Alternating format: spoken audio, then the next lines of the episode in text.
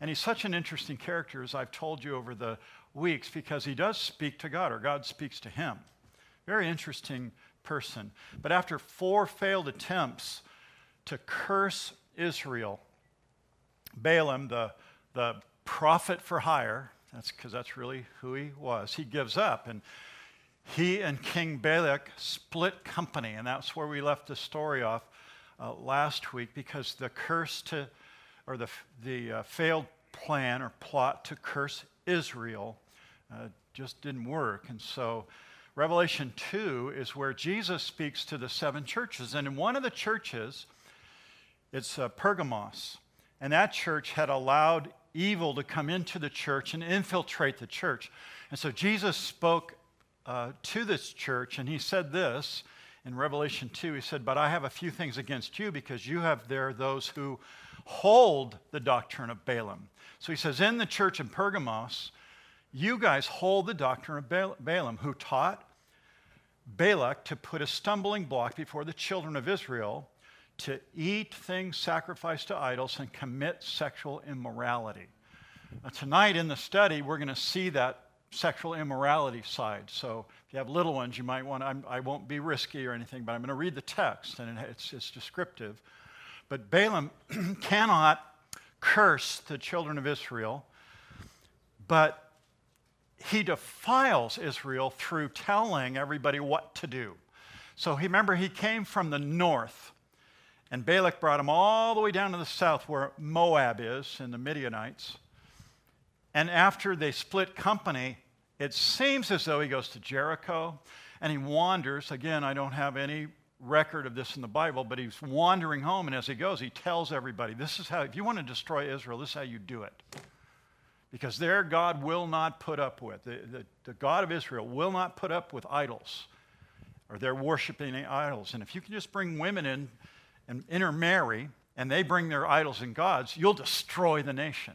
And so he has set the tone for that plot. And now, here in Numbers 25, we get the result of his counsel to the Moabites, to the Midianites. Those are the people that appear here. And we'll see this in a couple of weeks, but let me show you real quick before I pray. Numbers 31, 16, behind me on the screen. Look, these women caused the children of Israel through the counsel of Balaam, there it is, his, his reference and his counsel to trespass against the Lord in the incident Peor, that's chapter 25 that we're going to read tonight, the incident Peor. And there was a plague among the congregation of the Lord. So we're going to see a lot of people dying as a result of judgment. One commentator said about this text what the armies of the other nations could not do a smile and a wink from the madams of Moab and Midian could. Very interesting. Again, that's the backdrop of this, this story. And we get a new character here. He's one of the priests' grandsons, son of Israel. His name is Phinehas. Some of you might know, but I've entitled this section, it's, it's another really fun story in some aspects, The Point of Phinehas. If you know the story, you understand that little pun of a title. But let's pray, and then we'll read verse 1 together. Father, we are so grateful that we can come to this cool sanctuary tonight and, and just, just relax and hear your word in the middle of our week. Just to get through this day, Lord, uh, right in the center of our week, to gather together and see our brothers and sisters. Lord, thank you for the family of God and our family that's fellowshipping together at, up, up at the beach for the week. Bless them and keep them safe, Lord, and may their fellowship be sweet.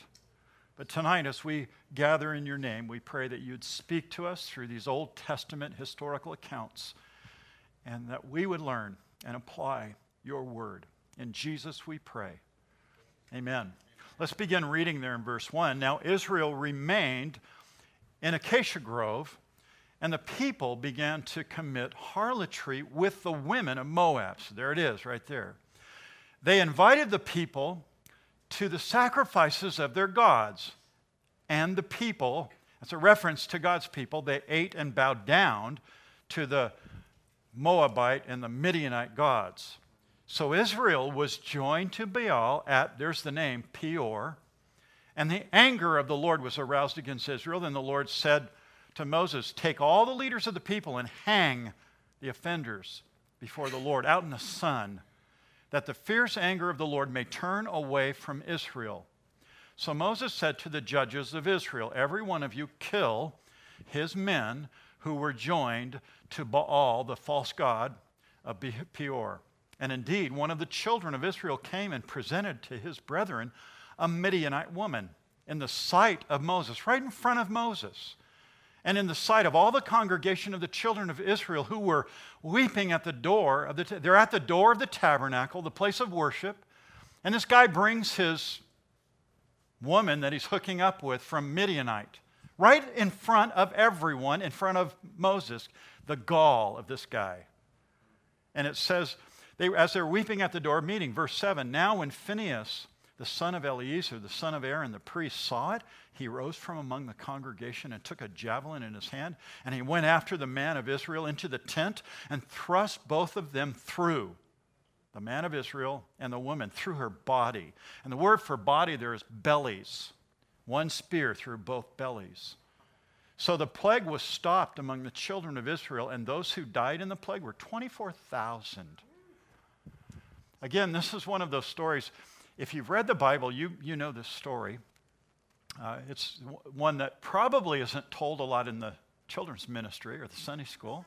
It's one of the, you know, they talk about Balaam and the donkey, and then they kind of, they jump right over this one for good reason, right? But there's some things that we need to learn here, and I'm going to move quickly through our text tonight. But the first five verses here Israel's sexual immorality with Moab. That's what's highlighted. The people began to commit harlotry there in verse 1 with the women of Moab. So the women of Moab have this plot, and it's been fed to them by this woman named Cozbi. We'll see her. Cozbi, not, not the. No, not, not that one. This is, this is a Midianite woman here and her name is Cozbi. She's the, she's the daughter of the king. So the king knows the deal that if we can just sneak in these idols, if we can get some of our good looking Moabite women to go by and seduce the men of Israel and get them to, you know, come to the feast where they would have these orgies as part of their worship of Baal. It was all part of that. It's, it's actually very well documented when you you can even go to uh, ridiculous websites that are that really aren't accurate, like Wiki, and in there you can find some of this information. But historically, we know that these people were very idolatrous, very sensual in their worship, and it, I won't go any farther. But again, the, the idol worship and this sexual activity was combined here. Now, it probably started with some kind of neighborly, just a wink, like that one author suggested. Just walking by and saying, Hi, guys, you know, just to come to the barbecue. We're, we're going to, it's, it's worship, but it's, it's okay. It's just, we're just going to barbecue some animals, and you can eat some of the barbecued flesh that we've offered to our gods. It probably was done in a way that was just, just come and be a part of the culture, the culture around you. There, there's nothing wrong with the culture around, it's changing. Don't be a Victorian Christian, don't stay in the dark. Come out and venture out and, and do something new, try something different. Live a little bit, you know, drink this, smoke this, live this way. Really, that's, that's what they were doing, the, these girls. And it's, again, an idol. And these young, this new generation, remember, this is the new generation. The rest have died in the 38 march through the wilderness, just as God had, had uh, uh, uh, cursed them and the judgment on them for their disobedience at Kadesh Barnea. And so this new generation, they're learning, but they're now challenged right before they get to the promised land because all this takes place just before God's going to bless them. That's the, that's the fascinating um, uh, part of this story. The, this story is, is placed right alongside God. It's going to bless his people. He's going to lead him into the land. He's going to divide the land and give it to his people. They finally made it. His promised people are going to take the promised land. But right before they do so, they fall. They fail. miserably here. Baal, or Baal, as some pronounce it, was a fertility god.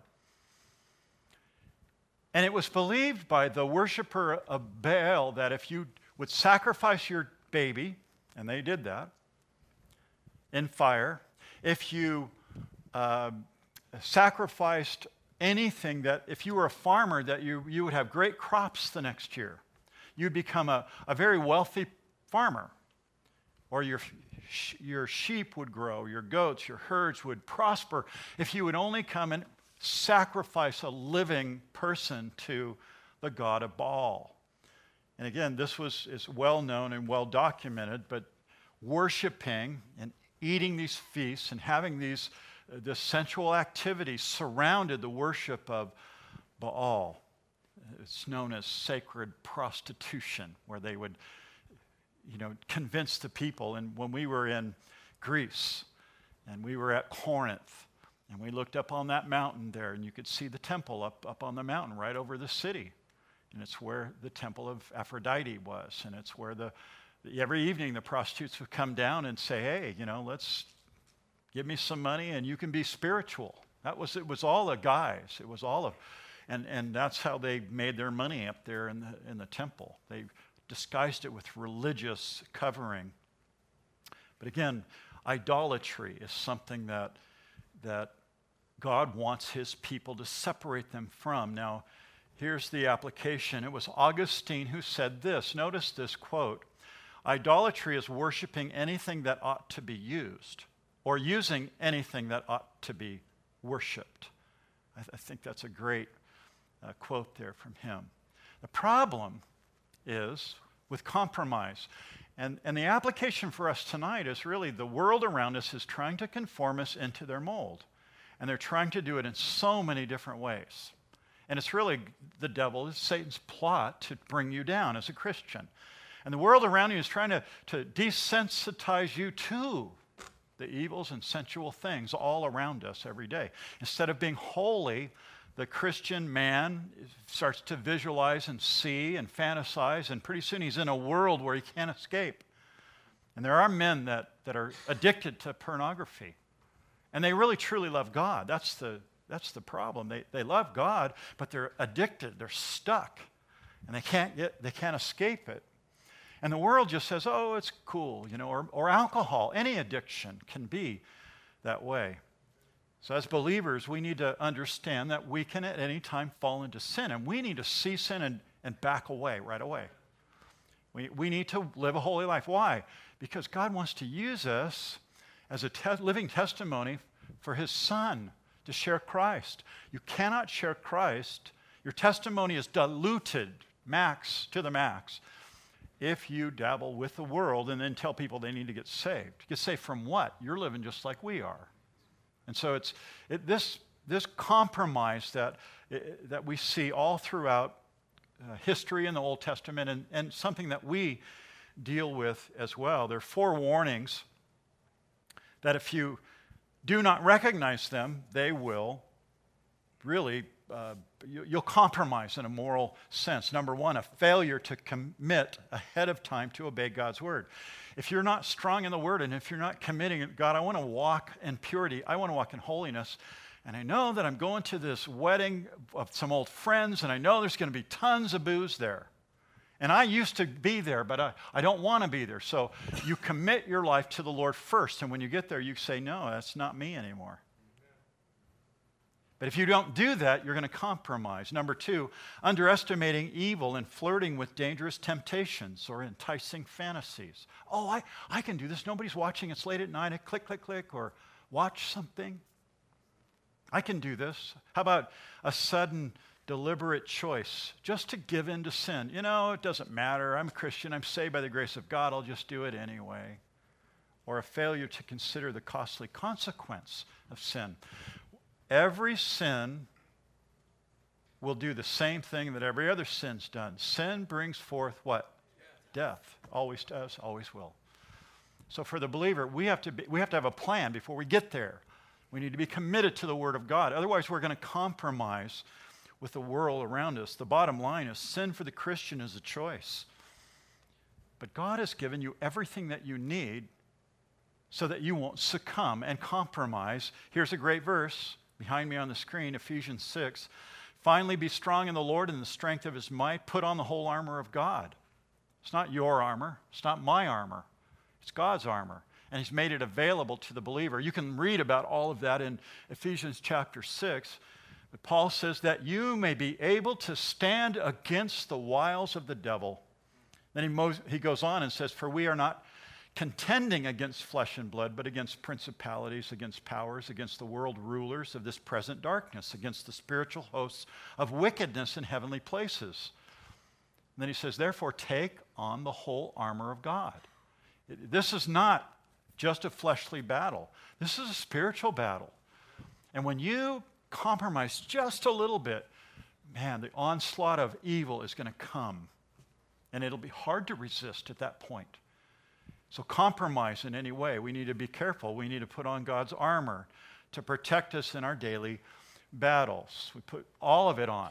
Put on the whole armor of God, Paul says. In other words, don't compromise. That's not what Israel did. Notice verse 3. So Israel was joined to Baal at Peor, and the anger of the Lord was aroused against Israel. Again, Balaam, in the previous chapters, he was trying to curse Israel, but God wouldn't allow it. Remember, Balak took him to this vantage point, said, There they are, curse them. And he, he comes out to curse them and he blesses them. Oh, stop, don't bless them. Here, let's try this vantage point. Come over here. Look at them again. Try it again. And Balaam couldn't do it because God would not allow his people to be cursed. And so he tried. He wanted to do it, but God wouldn't allow him to. And now, Israel brings the curse upon itself because of their sin against the Lord. Something the enemy, Balak, the king, could never do. He couldn't overwhelm the size of the, the, the army of Israel. And we're going to see the numbers uh, 600,000 when we move into the next chapter. 600,000 man army. Balak could not go against them, he'd lose. So that's why he brought Balaam down to try to curse the people. But now, because of what they've done internally, they're going to fail. Again, it's a perfect illustration of the church today. Let's just, for a moment, think with me on this. The church today, you know, attacks from the outside will never infiltrate the church. The gates of hell will not prevail, Jesus said in Matthew 16. Here's the verse behind me on the screen.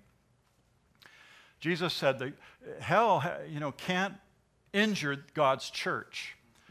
The fiery darts, little, but God's church is strong, and you'll see it around the world. God's church is happening in places where you'd think, in China? Communist China. There's been an underground church there for years.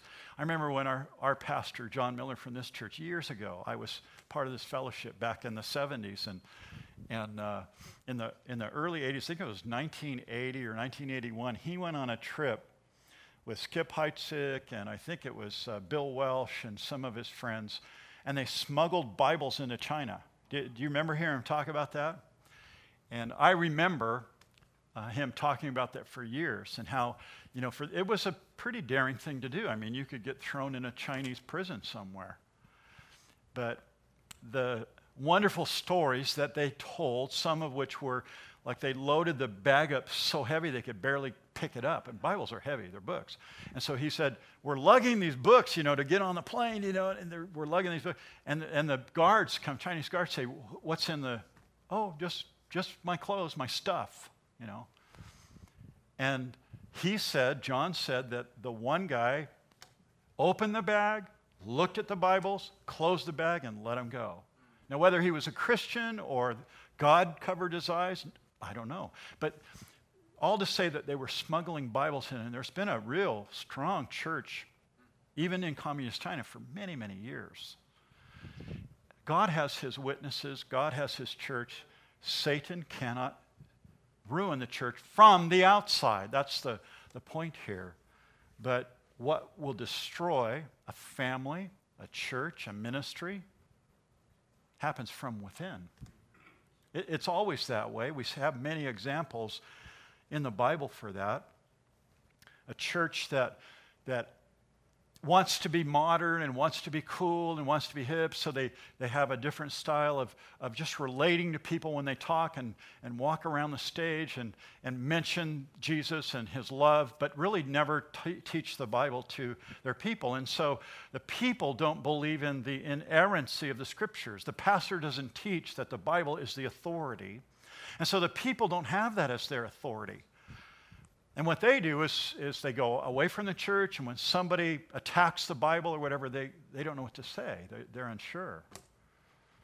And the pastor doesn't even believe in inerrancy, which I think is a tragedy. Because then the world dictates what the church teaches. So the world gets in the church through pastors that don't believe in the inerrancy of Scripture and people that that are connected with all kinds of sin on the outside, and they bring it in. They bring all this stuff in. And then marriage between anybody goes because the people in the church say, well, that's, yeah, that's the culture. That's who we are. There's nothing, I mean, the, Jesus didn't really say that. Well, yeah, he really did say that.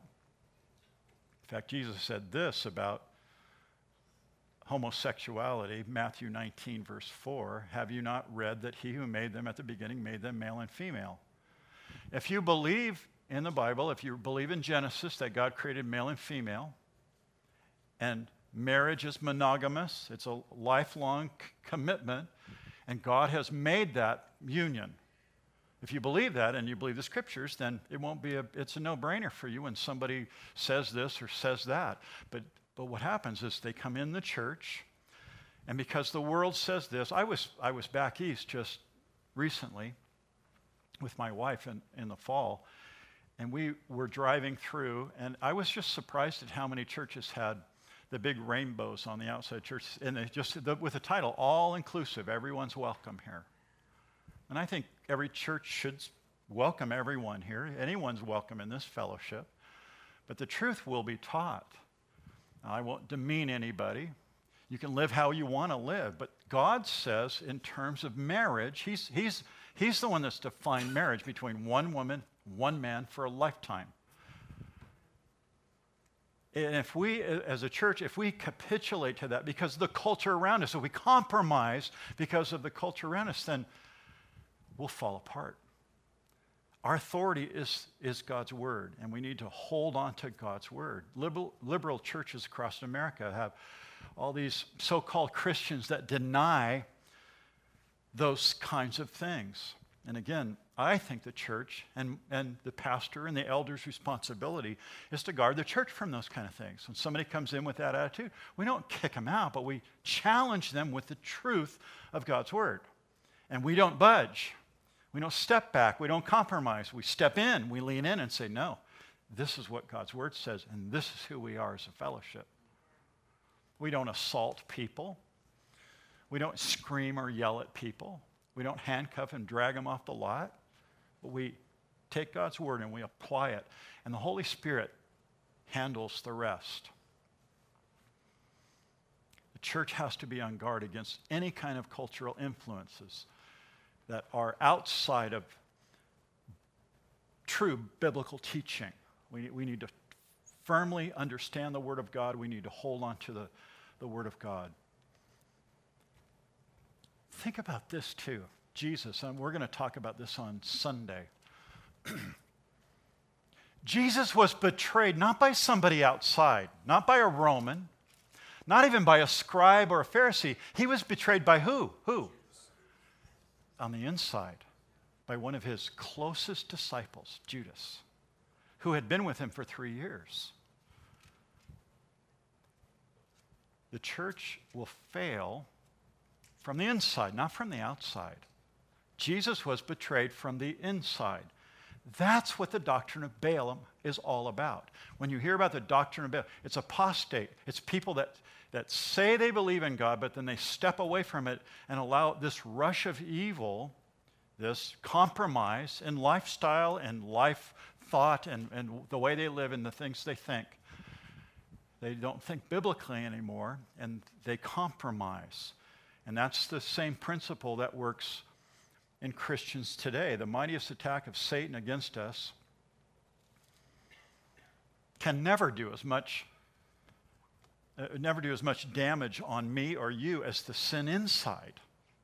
That, that's, that's why we go to church, Christian. That's why we read the Bible. That's why we need the Holy Spirit to help us. Because it's me. The enemy is me. It's in here. In my flesh, Paul says, all sin dwells. This is what I have to change. This heart, it's evil. And I need the Holy Spirit every day, and I need the Word of God to transform me into the image of Christ. And there's only really one way to do that. In fact, James, notice what James says. I love this. Let no one say when he is tempted, I'm tempted by God, for God cannot be tempted by evil, nor does he himself tempt anyone. But each one is tempted when he is drawn away by his own desires and enticed. It's internal, it's not external. You can't blame shift your sin. Oh, it was that. It was the party. It was the people that got me to smoke the dope. It was the girl that was so beautiful. It was the whatever. No, it's you, it's your heart. That's what these people were dealing with the sin from the inside. Balaam couldn't do it on the outside, but now it happens on the inside. And notice the judgment, verse 4. Then the Lord said to Moses, Take all the leaders of the people and hang the offenders before the Lord out in the sun. Wow. I mean, that seems pretty drastic. I mean, you read that and you go, it really is. That, Why did, and then, he, and then the, all the elders are called, go kill those people. It's such a drastic consequence. But remember, remember, remember, God has separated these people from every other nation, called them out to follow him, and then he gave them 10 commandments. Remember what the first commandment is no other gods. What have they done? They've just joined themselves with Baal of Peor. And this was the plot of King Balak. This was the plot of this other king that we're going to read about and his daughter.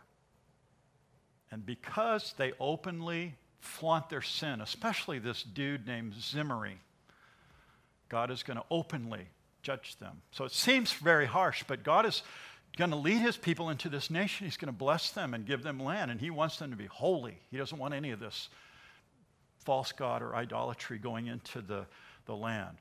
But there's this man named Zimri, according to verse 14. And he's the one that, that is going to flaunt his sin. Notice verse 6. He, he gets the point here. That's my, my little pun. And indeed, one of the children of Israel came and presented to his brethren a Midianite woman. He's flaunting, he's walking with this beautiful woman right in front of everybody in the sight of Moses and in the sight of the congregation, the children of Israel, who were weeping at the door because people are dying. Their family member just got hung out in the sun. Oh, Lord, they're coming to the temple, their tabernacle, and they're saying, Lord, please forgive us, please forgive us. You can, you can just see the scene. And this guy, bold guy, walks up there with this beautiful woman on his arm and, and just parades right in front of Moses in the door of the tabernacle of meeting. I mean, it's outrageous when you think about it. Her name is Cozbi, by the way. We'll see that in a minute. But they, they go right into the temple, they go into a tent, and they commit their act of immorality. And it's in the very act of immorality there that we see the, the, the, their end. But, but Zimri, it's interesting, and his priestess partner, this woman, she's a, she's a, a, a, a worshiper of Baal. And she's the one that's bringing, you know, to come to the barbecue, come and let's lie together, let's have this tryst here, right in front of the, you know, God's people. I mean, she's the evil woman in this. I mean, the guy goes along with it and he's just as bad. But they had intentionally violated the tabernacle, intentionally violated Moses and all those people. One author says they made the very entrance of the tabernacle into a bordello.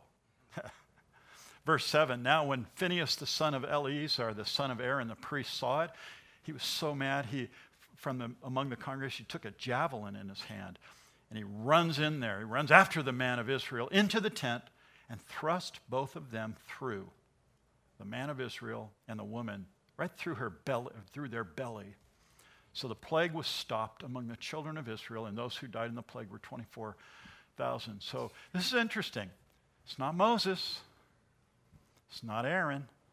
It's not Eleazar. We've seen Eleazar. That's the son of Aaron. They're all the, the priests. You know, Moses is, is, is that type of Christ, but he's still a priest over the nation. He's the, the mediator between God and the people. And then the priests are doing this work of atonement, and they're, they're taking the, the animal and, and uh, uh, slaying the animal, and the blood is shed for the remission of sins of the people. They're the ones that do that work, that atone for the sins of the nation. And so here you have this young man atoning for the sins of the nation. It's really a bold, bold, courageous move that, that he does here. Uh, it's, it's fascinating when you look at it. But Moses and, and Aaron, again, they're not involved. It's Phineas here. His name is pronounced different, but I've always used this, so I'm not going to go into the way you pronounce his name. Th- these names are real interesting, they all have meaning. His name means uh, brass, son of brass. And brass was the metal of judgment in the Bible, so I'm sure that's how he got his name as well. But Phineas, again, he's the son of Eleazar and the grandson of Aaron. So he's a priest, and he's zealous. He's angry when he sees the, this unrighteous thing happen. This guy, what? You bring this priestess in right in front of Moses, and then you commit this act right here in our tabernacle? I mean, he's mad. He is, he's at his wits' end. So notice here in verse 10, though, he's commended by God. God sees this as good. Then the Lord spoke to Moses, saying, Phinehas, the son of Eleazar, the son of Aaron the priest, has turned back my wrath from the children of Israel because he was zealous with my zeal among them, so that I did not consume the children of Israel in my zeal. God was so upset at this and he's commending now Phineas. He's saying he did the right thing. He acted out in his zeal here. And I, I, I love that truth about Phineas here. It wasn't only Phineas' obedience that God noticed here, it's, it's his zeal. That word zeal there, my zeal among them, zeal is kana in the Hebrew. Interesting, it means to be jealous or envious. And so here you have this young man He's a young man, which is an, uh, it's a beautiful picture of uh, our young worship team that are passionate about the Lord. Don't ever, don't ever put a young person down that wants to serve God. Always encourage them, even if they do it, you know, in, in a way that, that might seem childlike. That's wonderful. God loves it. Here, Phineas, he's, he's jealous. He's envious for his God. It's, it's, it's a beautiful portrait of a, a passionate man that's following the Lord and he, he acts out in a righteous way. Again, there's nothing more important for you and I as Christians than to be jealous about our God and to, and to want to get together and glorify His name. To sing His name while you're driving down the freeway and everybody else is mad. You know, you're praising the Lord. I pulled up into uh, Costco to get gas a few weeks ago. And I admittedly was somewhat annoyed because right next to me was boom, boom, boom, you know, you've, you've been there. And so I look over, I look over, and it's a sister in the Lord. And she's singing to this, it's like a rap Christian, because I can hear the lyrics, you know. And I'm like annoyed at the music, but I'm going, well, that's, that's cool. You know, it's cool. Then I, I pump the rest of my gas going, hi, sis, you know. She was jiving and having a great time. It was, it was pretty funny, but The truth is, is that we need to be zealous and passionate for our God. We need to do all we can to please God. It doesn't matter how much money we have, it doesn't matter what people think of who we are. We should just be zealous for the Lord, serving the Lord. A, a, a story just pops into my mind like David, who danced before the Lord in his underwear, and his, his precious bride, Michal, who put him down. Didn't the king behave himself gloriously out in front of all the people when he danced in his underwear? Remember her? her? And David was like, ah, I love my God. I had to take my outer robe off because I was dancing and so excited about God and the, the ark coming into Israel. I was so excited about it coming back to Jerusalem. We need to be passionate about our God. A passionate zealous Christian doesn't care whether he pleases man or offends them. because all he cares about is God and God's honor. Sounds like Paul, notice this verse behind me, 2 Timothy. Paul says this I fought the good fight, I finished the race, I've kept the faith. Finally, there is laid up for me a crown of righteousness, which the Lord, the righteous judge, will give to me on that day. Not only to me, but all who have loved his appearing. That is a wonderful biography of a passionate man, Paul. He loved the Lord, spread the church all over. Phineas was such a man. And because of his passion for God, his zealous, his enviousness for, for God, he's commended here. Verse 12 Therefore say I, Behold, I give to him my covenant of peace. This is God giving to Phineas a covenant of peace. And it shall be to him and his descendants after him a covenant, an everlasting priesthood, because he was zealous for his God and made atonement for the children of Israel. So God blesses Phineas right there on the spot with a promise that as a descendant of the priests, his grandfather, Aaron, his father, Eleazar, and that this priesthood is going to continue. It's going to be blessed. So you got you got to think that Aaron's learned some things about the golden calf incident, right? You got to learn that Eleazar learned from his dad, and now the grandson is learning to love God and serve God with everything. He's very, he's a very passionate young man, and I love the fact that he was doing the priestly job. That was to make atonement for sin, to expiate sin. He's, he's dealing with sin through blood sacrifice. That's God's method. And of course, Jesus became the final sacrifice, right? Who died for us, his blood was shed. Wonderful service last Sunday night, by the way. We had communion and worship. It was just a glorious time to worship God. But that's this is what Phineas represents here. He he did a priestly work executing God's plan by wiping out this blatant, outrageous sin of Zimri here and Cozbi. Again, the psalmist writes about him in Psalm 106. Look at this verse behind me, one, Psalm 106. Then Phineas stood up and intervened, and the plague was stopped. And that was accounted to him for righteousness to all generations forevermore. So the Jews really know this story. They understand this, and I think we should give it its proper place. And then notice verse 14 here, we get the names of this immoral couple. The name of the Israelite who was killed, who was killed with a Midianite woman, was Zimri, the son of Salu, a leader of the father's house among the Simeonites. And the name of the Midianite woman who was killed was Cozbi, the daughter of Zur. He was the head of the people of the father's house of Midian. So he's the king of Midian. So she's the princess of Midian. So this was all a plot. This was all designed. Where did they get this idea that they could infiltrate the children of Israel? Balaam. They got it all from, from Balaam. So there was this, they were trying to take down the children of Israel with seduction and idolatry, just as Balaam suggested. And notice verse 16, God's judgment. Then the Lord spoke to Moses, saying, Harass the Midianites and attack them, for they harassed you with their schemes by which they seduced you in the matter of Peor and in the matter of Cozbi, the daughter of the leader of Midian, their sister, who was killed in the day of the plague because of Peor. Again, if you recall the story a few chapters ago, the children of Israel singing and they're worshiping, they're, they're, they're behaving properly. They stop their whining for just a moment.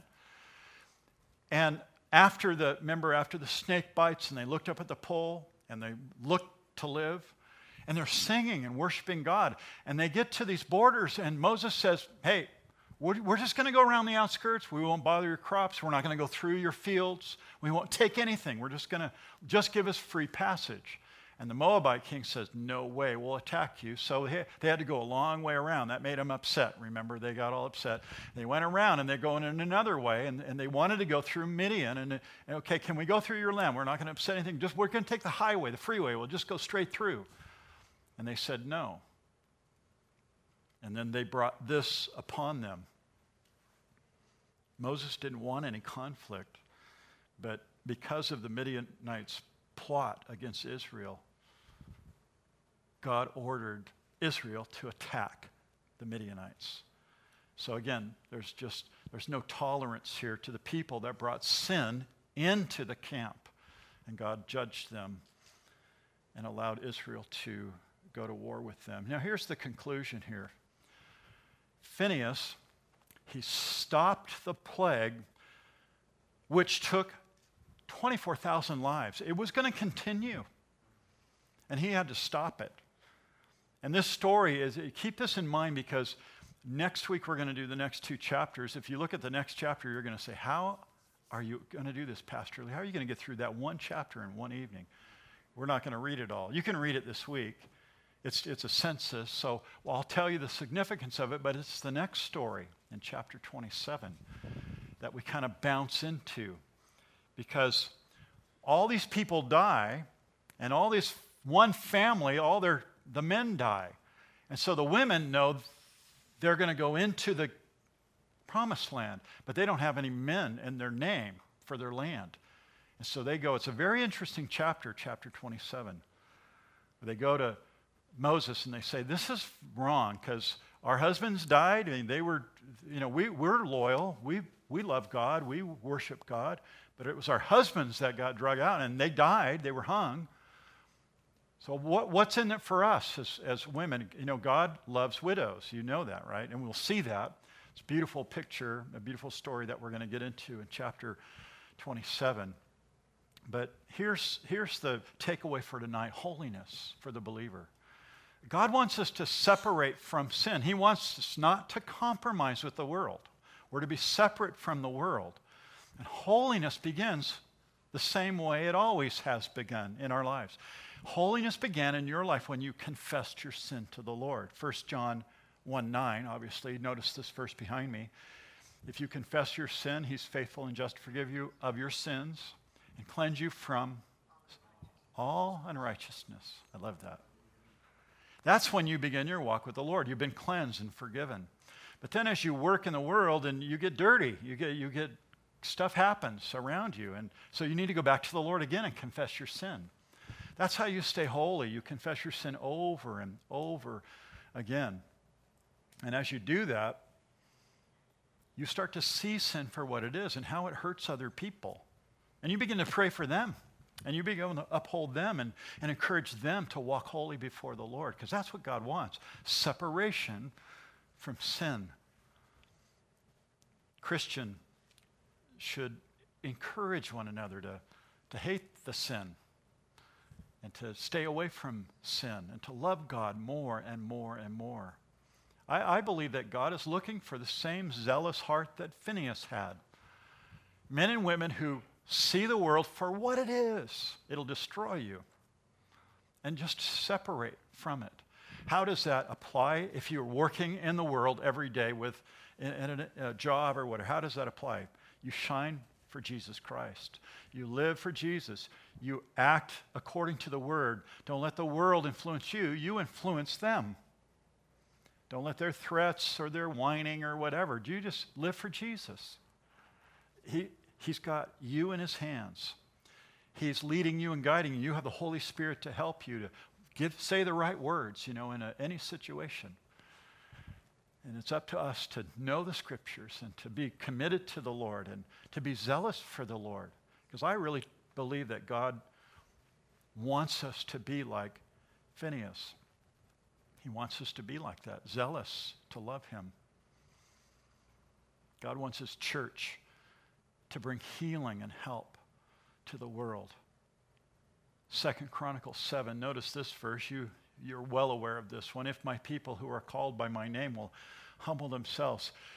You see, I can't influence the world until I'm first clean. The church cannot affect the world around them until we take care of our sin in the camp.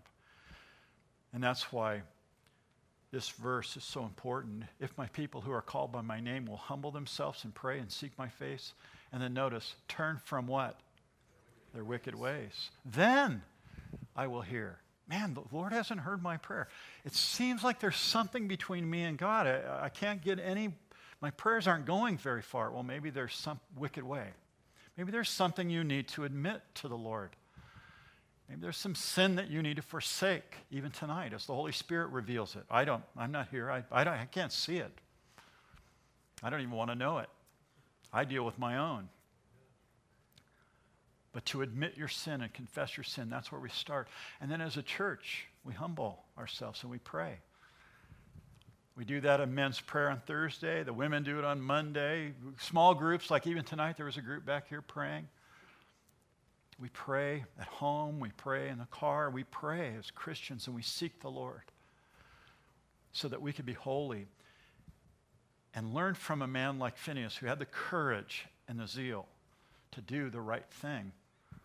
He wouldn't compromise.